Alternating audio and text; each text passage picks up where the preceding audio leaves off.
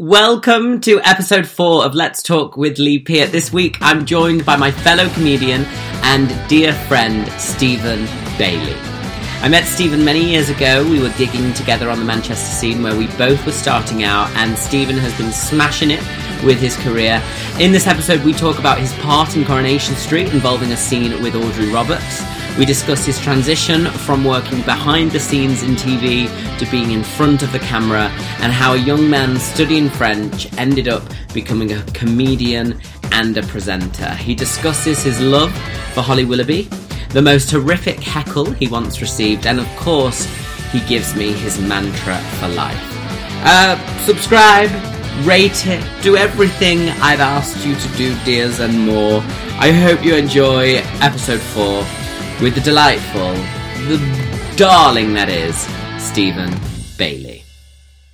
Hello, um, I'm joined by Stephen Bailey. Hi. This is just going to be like a chat. Yeah, we're just going to slag We- off everyone we normally slag off. Well, yeah, well, just I we think- can't say a few things. No.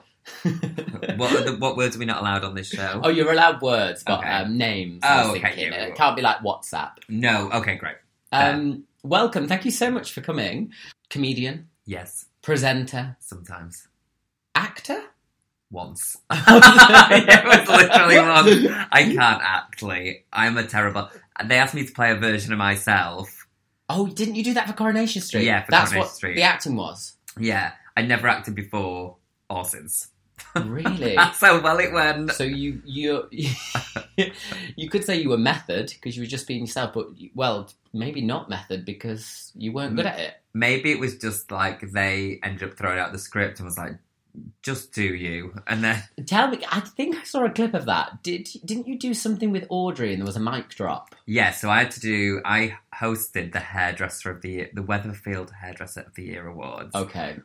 Um, and Audrey got like the lifetime achievement one, and she was furious because she was like, "Lifetime achievement, I've not finished yet." Oh, and it okay. was it was like her and a Rula Lenska storyline, and I'm there trying to like soften it all down. But what I didn't know, because I've never done acting, is about continuity and stuff. So like if you do it on a panel show, if you do presenting, they're like just if they do a retake, they're like just get the gist and we'll yeah. chop it up and edit. This is kind of like how you hold your cup, how you hold Oh, of course. the trophy. If you pick it up on the right hand, then all of a sudden have it in your left hand, and they shoot it six times to get all the different angles. And obviously, I know about that, but I just didn't even really give that much consideration to like how high you're holding a trophy. Like, no, your ha- arm was higher, and it's like, oh, I wouldn't have even. Do they have a person looking at that? Yeah, so I think they've got people in the gal- gallery, and then you've got like a first AD or whatever on yeah. on the floor. Assistant director. Yeah, and they're like, they're just shouting at you, be like, Eva, I've never been clicked at so much in my life. Not since I've worked at Sainsbury's. So you arrive at Coronation Street. Thrilled. Not- I I was going to say, like, if you weren't, if you didn't want to be an actor, it still must mean something. Well, for me, it was always because just because like the agency I'm with is like a comedy arm, a presenting arm, an acting arm, and you can kind of get an Yeah. agent in each segment. And I met the acting lady, and she's just really nice. And I was like, mm, I'm not really a big actor. Like even if I was wrote a sitcom, I wouldn't want to be in it because I'd want the show to work. And so, um, I, but I was like, the only thing I have on bucket list is as a northern boy. And I've always, like, I grew up in that mentality of, you know, when you had like your tea with your family, but not Yeah. round the table, on your lap in front of the telly, watching the soaps. hmm So it'd be like Emmerdale at seven, Corrie at seven thirty, EastEnders at eight, Matt Corrie at seven thirty, uh, eight thirty.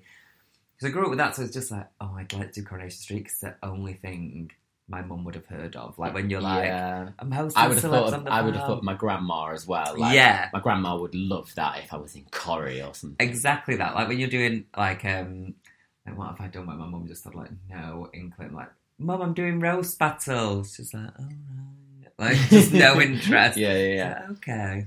Oh, amazing! So you get there, Mhm. you presumably do you have a script read through, or do you just you sent the script? No, so you're sent the script in advance, and they do it very old school through the post. Oh, So it really? was like courier delivered. Ding ding. Hello, your script's Wow. here, and that was really exciting.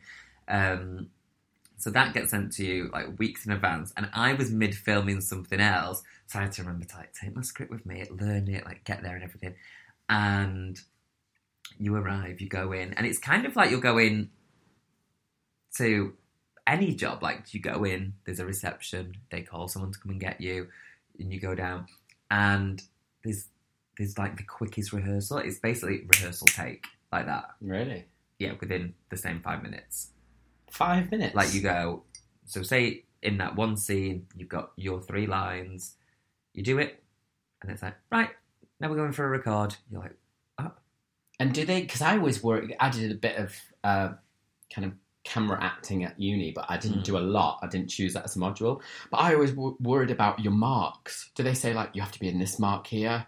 You have to find this place. Like kind of. It didn't feel like because I've seen it on TV before where they literally have like a green cross, like you've got to look up but know where your green cross is. yeah, There wasn't that unless I was just oblivious to it. But there was- that- that didn't- I was only there for two you were days. too worried about how Yeah. you were holding the trophy to it's see the cross. They do two. They do an episode a day, so it's all. go- So if you think about the turnaround, One episode.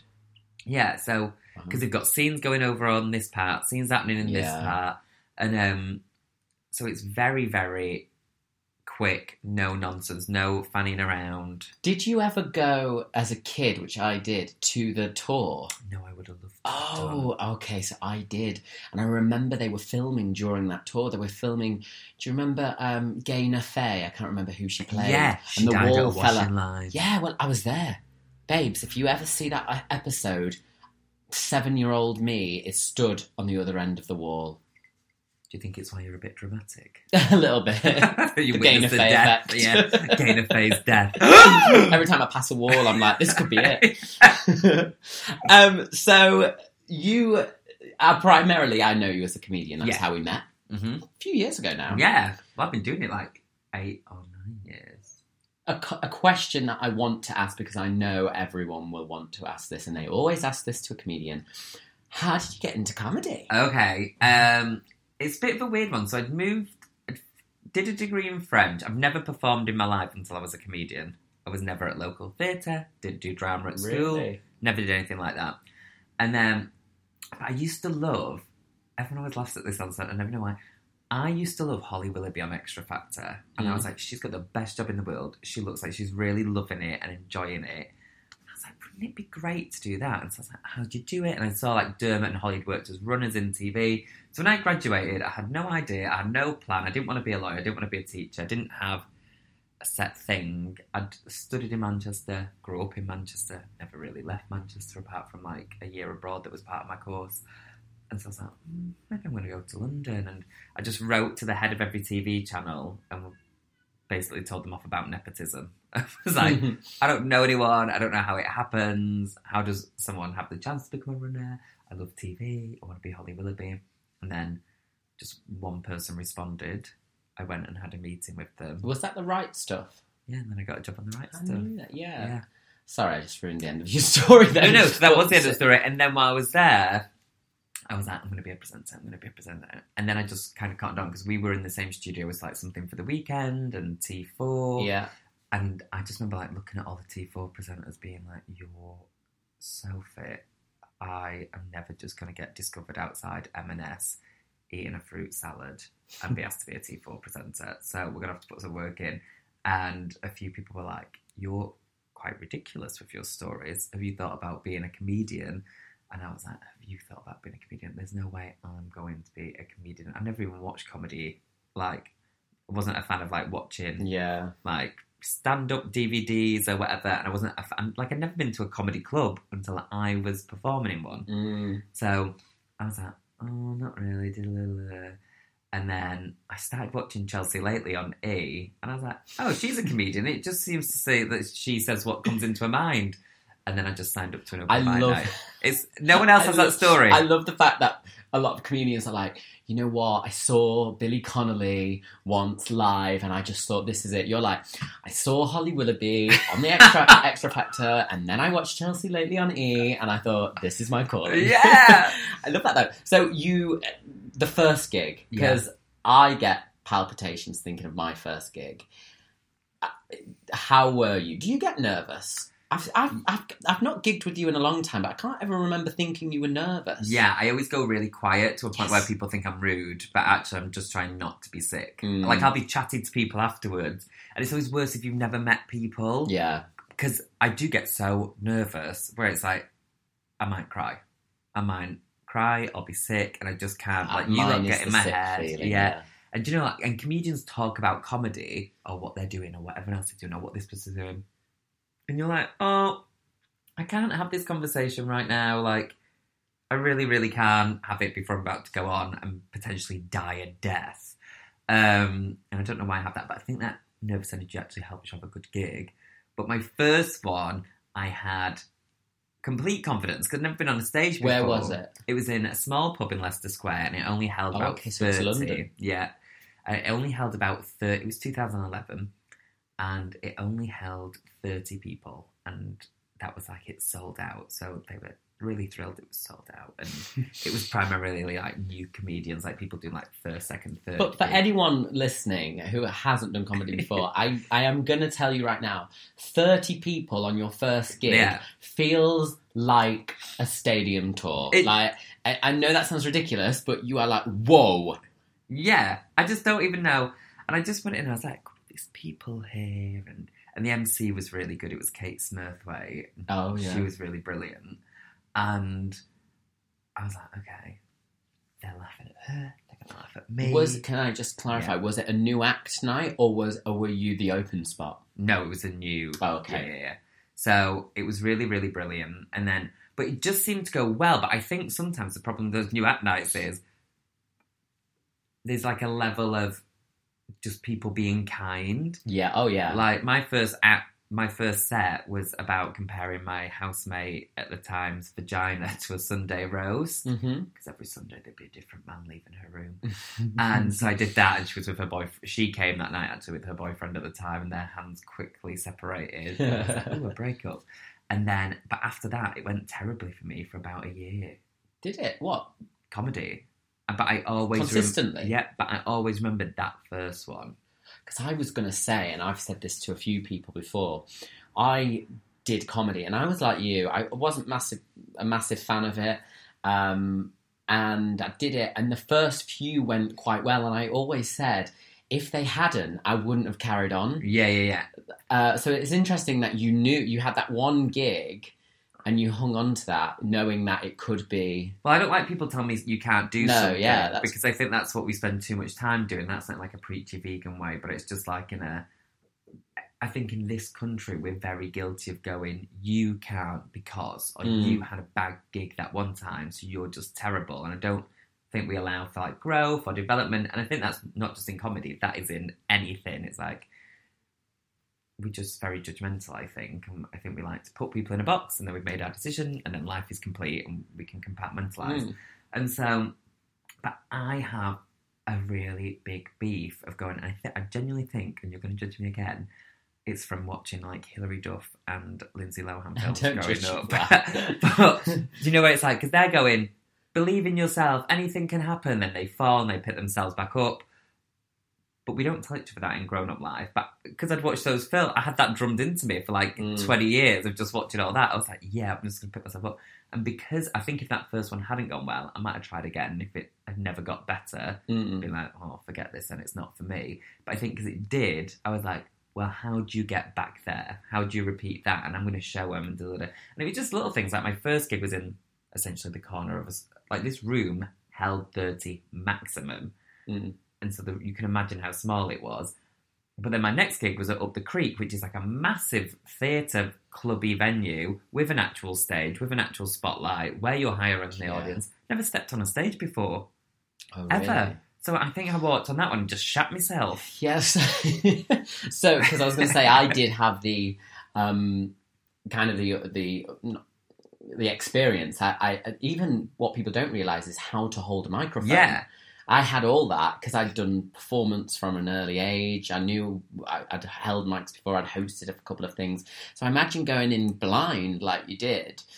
Uh, it must have been well. Uh, there's half of me that goes. It must have been terrifying. But then I suppose was it I think the ignorance was bliss. yeah, yeah. Did you kind of go, oh well, I've never done this before, so I don't know how it's going to be. So it was like complete blindness. Whereas I went on thinking, oh god, like I, I, I almost like I was an imposter. Maybe. I mean, I have that imposter now, but Oh, I think the best performers do. yeah. But then back then, I think it was more like. I think I allowed myself to go. Well, I genuinely don't know. So, like, you might have your have a degree. You might have been doing it for two years. Mm. I've done it for two minutes, so I didn't feel necessarily bad. Like if I die now, which hopefully is less and less, but I feel really bad. But back then, But it always happens. Did you ever Yeah. get to a point? Sorry to interrupt there, but did you ever get to a point where? Because I specifically remember one gig going, "Oh, this could be shit," and I'm okay with that. Do you still like? I, I obviously I don't want that to happen, but I got to a point where I thought, if this, if I die, then I haven't died in, a Well, weird way. You kind of sometimes I think it's because I used to have a bit of a bee in my bonnet of going, if people are paid ten pound a ticket, they have every right to have a good show. So if you're a political comedian and it don't work in that room, you change the material you do. They paid for a ticket, you deliver for that room. Mm. Da, da, da. And that was a bit of a naive thought process. I still believe the audience have spent money. Yeah. So Oh, yeah. let your ego go and put an art to the side, art to the side. But sometimes I do think I have got to a point now where it's like, no, sometimes it is them, and sometimes it's not even them, and it's not you. It's the venue. It's how they've set it Yeah, up. yeah, Have they give you a working mic? Have they put the first row of chairs like ten meters away from the stage? Like you forget how much it all comes together. And I now make my decision based on whether I was shit and I should be apologising, or if it's them and you've got to let it go based on Mm. how they welcome you to the stage. If they're like this, well, they're not up for a good night. So I can't change their whole personality. Well, sometimes it's the MC as well. Well, that's true. But then if you're like, if if you come on, they're like, "Wah!" like for you to reach the mic, I'm Mm. like, well, it's yours to lose. Yeah, Like, yeah, of course. So yeah. I think so. I've just got those little things in my head now where it's like, if they clap and you've not even reached the mic and they've given up, and I'm Mm. like, well, you can't Yeah, I just halfway- felt a kind of liberation where I I said, if this goes bad, it's not the end of the Mm. world. Where I used to just, I mean, I do want to like another question that everyone asks when you're a comedian is, Yeah. oh God, have you ever been heckled? Have you ever had bad gigs? You like we've all had bad gigs. Yeah. What what is one that stands out? I don't ever really get heckled, and I think I don't. No, I think it's the gay thing. I do as well because I think men, uh, straight men, are often intimidated by us. yeah, Gay men feel like they have to get behind us anyway. Like, well, let's give them a chat. Whoopsie. that's after the show, babe. Yeah. Women think we're their newest accessory, so they already love us. Do you get women? I don't get heckles. I get women joining in, like Yeah. they're having a conversation with you. I get that all the time, but I quite like that. I don't mind that. Yeah, it's not malicious. I don't really discourage it unless they're like drunk and start like changing the conversation. Yeah. Like, no, no, you can join in what I'm saying, but we're not listening about your carvery this afternoon. But um, the only time I had a heckle, it was quite an awful one. I didn't know what to do with it. It was in Edinburgh, and um, I went out and I was like doing a bit. I went just out of interest. Um, where are my gays? And this voice at the back of the room just went dead like they should be. Oh, And I was like, dead like they should be. yeah, and I was like, right. And the, oh, what did the room do?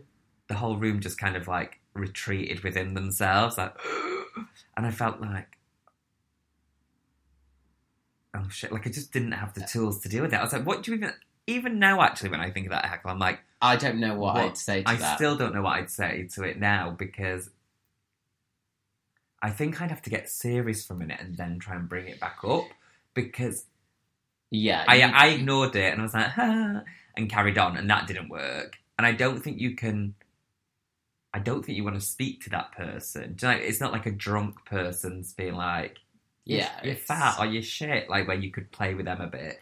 Like, what do you do? Is that, oh, you, you might just be a bigot and have other bigoted you might actually want to kill me. Yeah, so I think now, I don't know, maybe I'd just be like, hmm, okay, well, we can't all think like him, but any other homophobe? I don't know. I don't really know Yeah, how to do it. it's a tricky one. It's a that. tricky one, that one. When someone is small minded, that's hard. Yeah. If they're pissed and just been like, "You shit," you can try and get back with that one. Be like, I once had at the comedy store. Manchester. Yeah. Um, nice boots.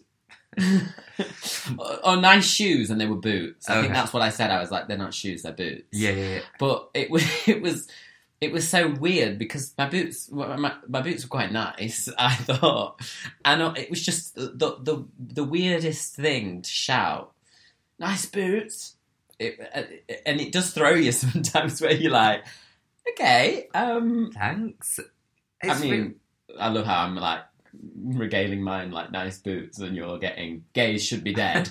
um, it's just weird, is that what I found sometimes really works with a good heckle though. It's just like a what I call a drag queen eye roll. Yeah, oh, like, yeah, yeah, Can't yeah. be bothered with it, and then carry on. I find that works sometimes. yeah, oh yeah, just being um, dismissive to them. Yes. like you're beneath me. yeah. Because are you quite high status on stage? I, I would Yes, say, yeah. but I self-deprecate because I feel like oh, if you can't laugh at yourself, you have no business laughing at every. Like if you want to go after everyone else and be Yeah. like the world's stupid at the minute, you have to call yourself stupid first. Of course, and I think a lot of gay comedians are quite self-deprecating, but also have to be high status Yeah. because you almost feel like you have to go out there and and own it. Do you feel like with gigging as a gay comic, it's different now than it was a few years ago? And I'm not talking about your ability; I'm talking about audiences' sensibilities. I've not really noticed the difference, Really? positive or negative, but that's just my personal experience. Um, I and I there's some ways I still find it a bit. Do you know like the front the rows you can see when you're on stage? So maybe the first two or three. Hmm. I do find, you know, because of how I walk and hold myself and do it, it's very clear that I'm a gay man. Like, Exactly, so, same. yeah. So I do find like men, I don't know what it is, like arms fold, straighten up a bit, and then Mm. you have to win them over. But they're never rude, they're never malicious, but they get this sort of, is that a macho? I don't really know what it is. I always thought it was kind of. For me, I, could walk into. I've got what you call gaze, gay face. oh yeah, you do. And thank you. both. Um, so everyone generally knows. And for me, in comedy, and actually sometimes in, in just general life, you have to get the elephant out of the room straight Yeah, away. yeah. You have to let them know that you know. Yeah, yeah, yeah. Do you know what I mean? Yeah, Even though it's painstakingly obvious, they don't want to be the ones going, he's gay. They wait for you to kind of say it. yeah. And so I do. I think that arms fold, bring the chest up a little bit, like oh, let's just wait in case Yeah. you know it is a little bit like that. And the minute you go, oh, I'm okay with myself, and this is who I am, they're like, oh, okay, good. Yeah, I think that's true as well. And because, like I say, it's never been malicious. And once you're funny, which is the aim of the game, Yeah. they relax, Yeah. and then they're finding into it. But I do think sometimes I'm like, mm, gay comedians should get a little credit from other comedians about this Mhm. because no one else talks about it. And I find sometimes, you know, like because we talk about uh, female issues and issues of race and comedy and diversity, sometimes I do get a bit like, no, guys, but we get it as well, and we have to break a barrier down, and get everyone Absolutely. on board, and break through. And I don't think it is discussed as much, No, no, no way. but I, I do think that's true. Um, so I need to talk to you Yeah. about your rising stardom. I don't know if that's true. I'm trash. I'm just getting trashier in a different way. No, so you, what, your first TV gig, Yeah, what was that? uh, I think it was Big Brother's Bit on the Side. Big Brother's bit on the side, right? And how was that? So obviously you'd gigged for however many years. Most comics, Mhm. not all, but most comics know that that is the stepping stone. That is where your career gets bigger and bigger. Yeah. A bit of TV credit. Like, how did that come about? Did you source that yourself? Did your agent get you it? No, that was from an agent showcase actually. All right. Yeah, which, um, and I'm a fan of the show, which I think really helps on that show because they stand out like a sore thumb. Like I also watched Thronecast, you know, the Game of Thrones Oh one, yeah. and you can tell the comic that's been booked because of maybe their profile or because they've done other things rather than actually knowing what the show is because Mm. they ha- literally have nothing to say. So with that one, it worked really well for me because cause I was terrified. Like that was more terrifying than my first gig. 'cause you got okay, this TV, don't fuck it up. Da, da, da. Um, And was it Rylan? it was Emma Willis, my first Oh, one. So she hadn't. It was the. I think it was the one just before she took over the main show. So was so Brian Dowling must have been hosting the then. main one. yeah, right, that was a while ago then. yeah, and it was real. So I think it was 2014, and that was good. But it, like I say, it really helped being a fan of the show. 'cause as long as you had an opinion that everyone else in the room had, or Mm. a strong opinion of the show, I could go. Do you know like when on the Jade Goody era or whatever, Yeah, then yeah, people yeah. are like, great, he knows what he's talking Yeah. about, and then you've got that level of authority again of going, oh, I don't know who he is, but he seems to know what he's talking about. So that was a good one for me. Mm. And now you've got you've just finished hosting Celebs on the Ranch Yeah. on Channel Five. Hmm So you've done Celebs on the Farm. For Yeah. anyone who hasn't seen it, what is the premise? So it's oh, it's a weird one really, because it is a reality show, but it's not one where it's like they all have to live together and date and fight each other. It's kind of more of a competition actually Mm. to find a brilliant new farmer that happens to be a celebrity. Because the only reality elements are in it really is that it's celebs, but it is more of a competition. Yeah, it's a bit of a reality, I guess, slash game show type thing. Yeah. Not, I wouldn't say game show, but yeah, no, totally. Yeah. Yeah. It's a contest. But I quite It's like a bit it. like Great British Bake Off or Exactly. something like that. Yeah, and I really like it because because it doesn't have the dating element or people aren't encouraged to. I mean, we've had no one that has dated on it, but it's, it could happen because we're away for so long. But we've never had that. No one's producing that. Yeah, no one's. It's never part of the show, and people are being judged by real farmers or like when we're on the ranch, it was real cowboys. So if you were terrible, there's no keeping in the favourite or the one that's got the most following Of or the most famous. yeah. It's like if you're terrible, you're going. Or keeping in the one that's causing the most drama. Yeah, Um. So you you did the farm that was set in the UK. yeah. Where did you film that? Uh, Pett near Hastings, Pett. Mm. Very appropriate. And then the ranch took you over to America. Arizona. Yeah, Wow. How long for? we went for. I think I was away for three weeks. I think they came for two because they literally come the first day of filming. Oh, did they? So that ev- yeah. So then they So don't get to see anything. They don't it. get to use Yeah, anything. good. Yeah. But you got to get your lay of the land of Yeah, it. well, you actually need to because you're getting round all these words that you've never said before. Do you know, like cow conforming, and you're like, I'm, not, I'm still not entirely sure what that means, but I said it a lot. like, Um, did you learn? So did you must have learned kind of by osmosis loads of things about one farming and two cowboying. I guess Maybe so. you knew some of that already. Uh. I've used a lasso before, but and chaps. But the one, the one thing I would say that I learned was, um, kind of don't judge a book by its cover because when you're there, you do get that weird cabin fever thing, and it becomes this different world. And especially on the ranch, this is the place that had no phone signal.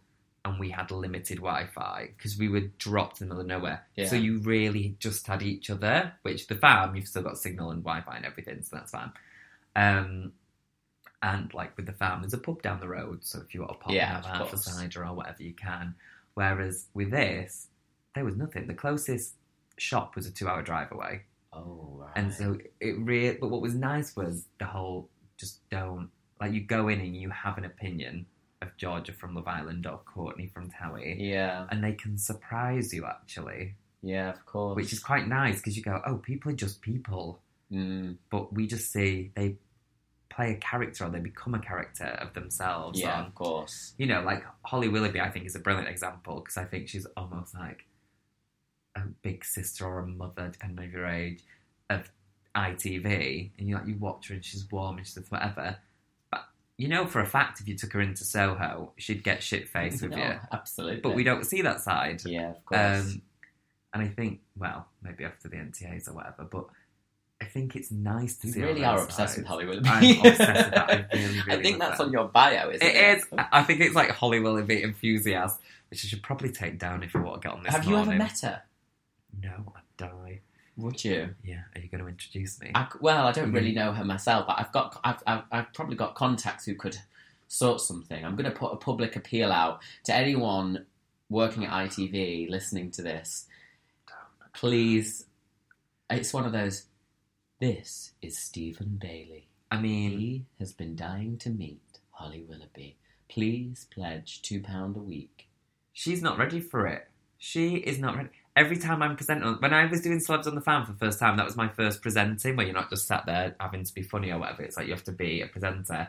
And every morning I would watch YouTube videos of her presenting. Oh, I know. I love that. So if I'm terrible, it's because of Holly. If I'm good, it's because of Holly. Okay, Yeah. good.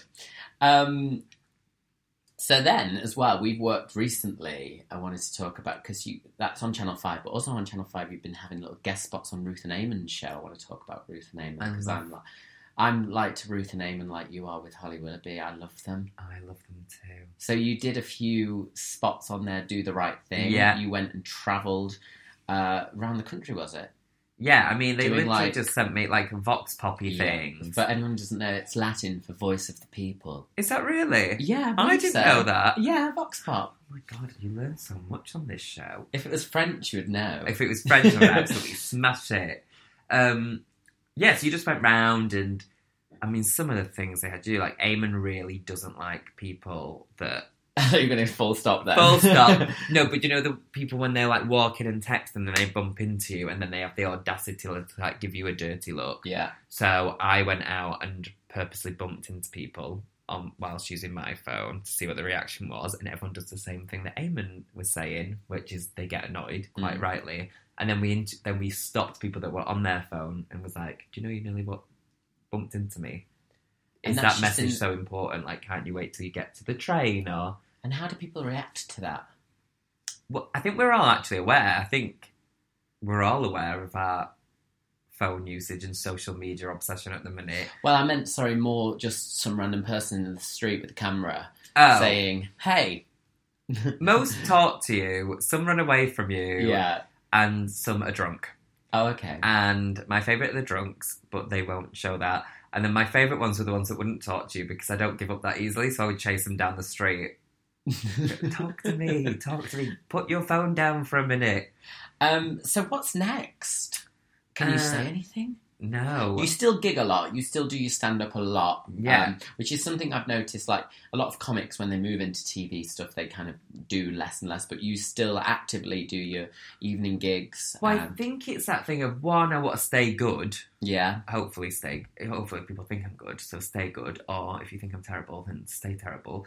But also, I actually do enjoy. I like doing new material. Mm. Um, I think it's a skill, and it actually does help with presenting. Because you know, if you're stood there interviewing EL, and then he gives you like a little sassy remark, you want to give a sassier one back. Mm. Or so I think it helps with that, and also like, who knows when it could all end, and you have to go back to the clubs. Yeah. Like what? It, like you know, my diary's full till August, but. What's September hold? Like I might have to do the comedy clubs. Well, again. that's also that. I mean, I think that's the worry of a freelance. And actually, funnily enough, Eamonn was talking the other day and said to me, every job he does, he thinks it'll be his last. yeah. Or he uh, he assumes it'll be his last because he never takes for granted each job. No. Um, And you really, really, really do not know because things for me have like cropped up like three days before I'm filming it. Things have gone away a couple of days before you're due to Mm. film it.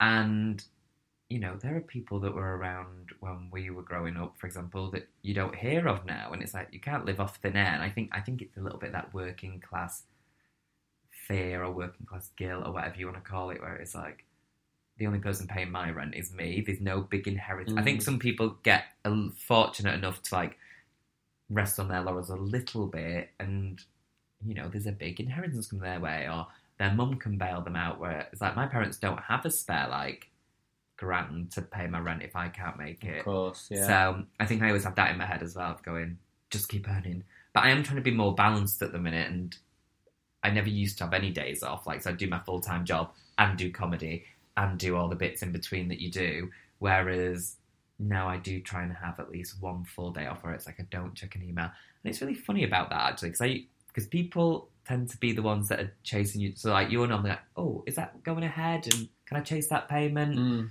and then they're out of office or they're not responding, and you take one day off and people can chase you in that day. I find that baffling. Sod's law. Uh, Stephen, I'm so happy that it's going well for you. Like you did, like you know when you see comics doing well and you think, God, they're such a knob. Yeah. Because like you've met them them. before. and You're, a knob. You don't deserve to do well, but you Yeah. genuinely do. You're so lovely. Um, I wanted to ask before we Oh go yeah. what I ask on each show. Oh yeah. So Gloria's was she tries. Yeah. Gloria Hunniford's. We had Rory the vet on. He is absolutely stunning. Oh, really? Another Yeah. public appeal for Rory the vet. Rory the vet. We're a taken man now, babes, I aren't we? know, but I can look. Yeah, you can window shop. Yeah. Um, Rory's was treat be the person your dog thinks you are. Cute. Love him more Yeah. now. Nadia Sawalha's was those who matter don't mind, and those who don't mind matter, or the other way around. Oh. Um, so your mantra for life? Oh god, does it have to be short and concise? No, well, no, not necessarily. Mine would be don't be too hard on yourself because what's meant for you won't pass you by. So sitting on Facebook, obsessing, what everyone else is doing doesn't help you. So Don't be too hard. don't on be too hard on yourself. Stephen Bailey, thank you so much. Thanks, Lee. Let's go have a drink. okay, Get pissed. deal.